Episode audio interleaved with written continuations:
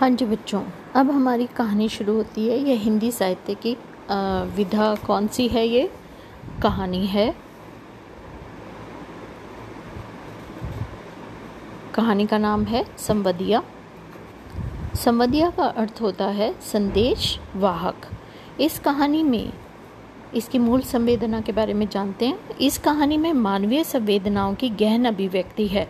जिसमें विपन्न बेसहारा तथा सहनशील बड़ी बहुरिया की असहाय स्थिति, मानसिक यातना तथा पीड़ा का मार्मिक चित्रण हुआ है। अब बच्चों, में इसका पाठ का सार आपके सामने रख रही हूँ। देखिए संबदिया की विशेषता बताई गई है इसमें। बड़ी बहुरिया की सामाजिक, आर्थिक और मानसिक स्थिति के बारे में वर्णन किया गया है। फिर इसमें बड़ी बहुरिया क्या संदेश देती है, वो है, हरगोविंद की मानसिक स्थिति कैसी होती है, उसके बारे में चर्चा की गई है और हरगोविंद क्या संकल्प लेता है, उस विषय में आपको बताया गया है। देखिए, सबसे पहले हम करते हैं संवदिया की विशेषता। संवदिया का अर्थ होता है संदेश वाहक, संवाद पहुँचाने वाला। संवदिया अर्थात संदेश संदेश वाहक जो बिना लालच के संवाद पहुँचाने का काम करता है। संवाद के प्रत्येक शब्द, भावना, स्वर का ध्यान रखते हुए उसी ढंग से जाकर सुनाना संवदिया की विशेषता होती है। और इसके लिए कहा गया है बच्चों कि आदमी जो है, भगवान के घर से ही संवदिया बनकर आता है। अर्थात उसमें ये हुनर बचपन से ही होता है कि वो किसी के भी संदेश को किस रूप में उसने सुना, क्या शब्द उसने सुने, उसको एज इट इज़ दूसरे तक पहुँचा सके।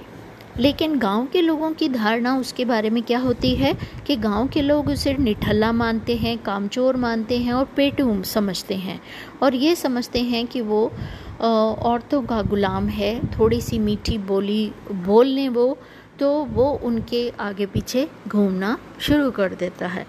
लेकिन क्या है कि वो संदेश वाहक जो है, हर गाँव के, हर घर की स्त्रियों का संदेश जो है, उनके मायके तक पहुँचाने का काम करता है। अब आता है बड़ी बहुरिया की सामाजिक, आर्थिक और मानसिक स्थिति के बारे में। बड़ी बहुरिया की सामाजिक और आर्थिक स्थिति पहले बहुत अच्छी थी। वो बड़ी हवेली में बहू बनकर आई थी और उस का उस समय बहुत ही वेल ऑफ़ सिचुएशन थी उनकी और खूब सारे नौकर चाकर थे उनकी हवेली में और वो हाथों में मेहंदी लगाकर वो उनको कुछ काम ज़्यादा नहीं करना पड़ता था, बल्कि उनके घर का काम नौकर चाकर और नाइन जो हैं, वो उनके परिवार का भरण पोषण करती थी। बड़ी बहुरिया की सामाजिक और आर्थिक स्थिति पहले बहुत अच्छी थी। हवेली में नौकर चाकरों की भीड़ लगी रहती थी तब बड़ी बहुरिया के हाथों में मेहंदी लगाकर ही नाइन अपने परिवार का पेट पालती थी। किंतु अब उनकी आर्थिक स्थिति इतनी खराब हो चली थी कि वह अपना गुजारा उधार लेकर ही चला रही थी, क्योंकि उसके पति का स्वर्गवास हो जाता है। पति के स्वर्गवास हो जाने के बाद जो तीन देवर हैं, वो घर में लड़ाई झगड़ा करके शहरों में जा बसे हैं और जब भी उनकी फ़सल फ़सल पकती है, उस समय वो आकर वहाँ से बंटवारा करके मतलब फ़सल लेकर और चले जाते हैं। जब आम का सीज़न होता है तो आम कच्चे पक्के उतार कर बोरियों में भरकर वो ले जाते हैं। इसी दुख से वह अपने मायके हरगोबिंद के साथ संदेश भेजना चाहती थी, क्योंकि वह इसी कारण मानसिक यातना झेल रही थी। बड़ी बहुरिया, अब क्या संदेश पहुंचाती है? यहाँ पर जो संवदिया है, उसका नाम है हरगोबिंद। और हरगोबिंद को बुल बुलवा भेजा, भेजती है वो, बुलावा भेजा जाता है, हरगोबिंद उसकी हवेली में आता है, वो उसको देखकर अंदाज़ा लगाता है कि क्या स्थिति होगी और क्या संदेश उसको कहाँ पहुँचाना है। बड़ी बहुरिया अब क्या संदेश देती है उसको? अपने आर्थिक दुख के कारण। वह अपने मायके हरगोबिंद के हाथों संदेश भेजना चाहती है कि भाई आकर उसे लिवा ले जाए मतलब उसको मायके ले जाए। नहीं तो वह पोखरे में डूब कर जान दे देगी। पोखरे मतलब तालाब में। तालाब में जान दे देगी, डूब कर, डूब जाएगी।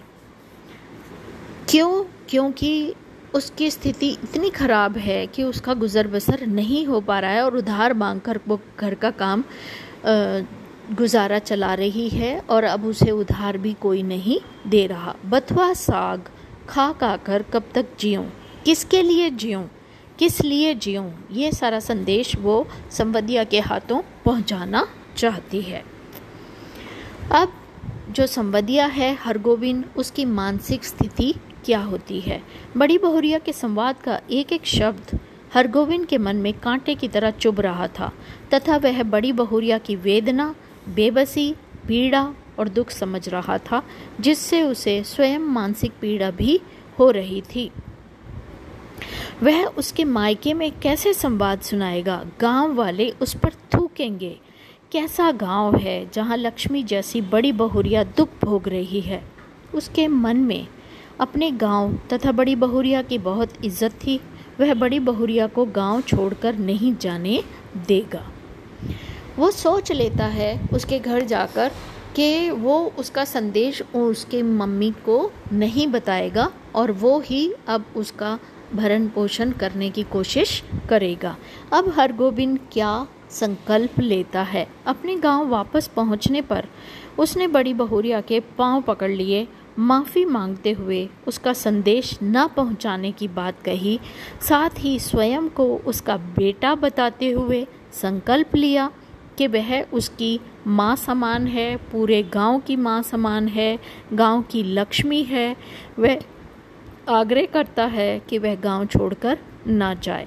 और साथ ही ये संकल्प भी लेता है कि वह अब निठल्ला नहीं बैठा रहेगा मतलब खाली नहीं बैठा रहेगा, उस गाँव में कोई कष्ट नहीं होने देगा, उसके सभी काम करेगा और बड़ी बहुरिया को इस गाँव से जाने नहीं देगा।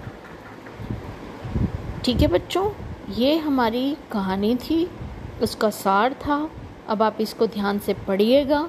और जहाँ पर भी कोई प्रॉब्लम हो तो ग्रुप में पूछ लीजिएगा। ठीक है? Okay have a nice day hello बच्चों, कैसे हो आप सब? अच्छे ही होंगे।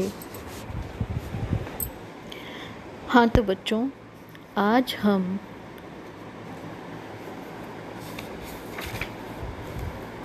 पढ़ेंगे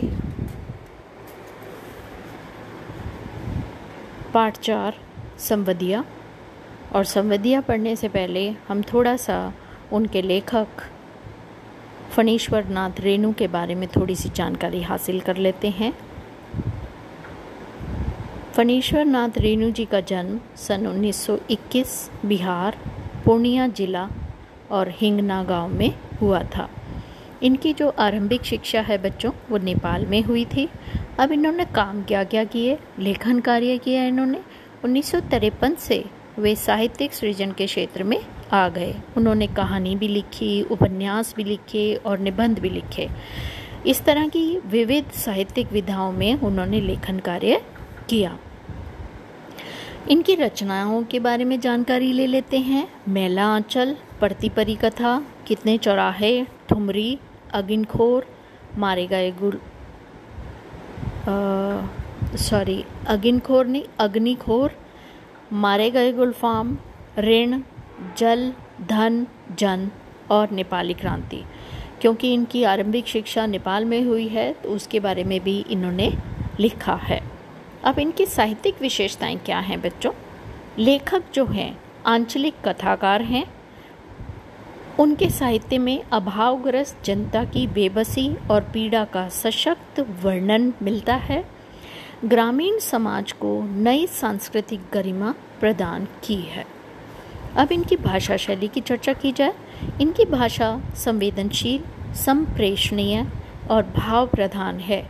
आंचलिक शब्दों और मुहावरों का सुंदर प्रयोग है। देशज शब्दों के प्रयोग से मानवीय संवेदना की गहरी अभिव्यक्ति की है। इनकी मृत्यु सन 1977 ईस्वी में हुई थी।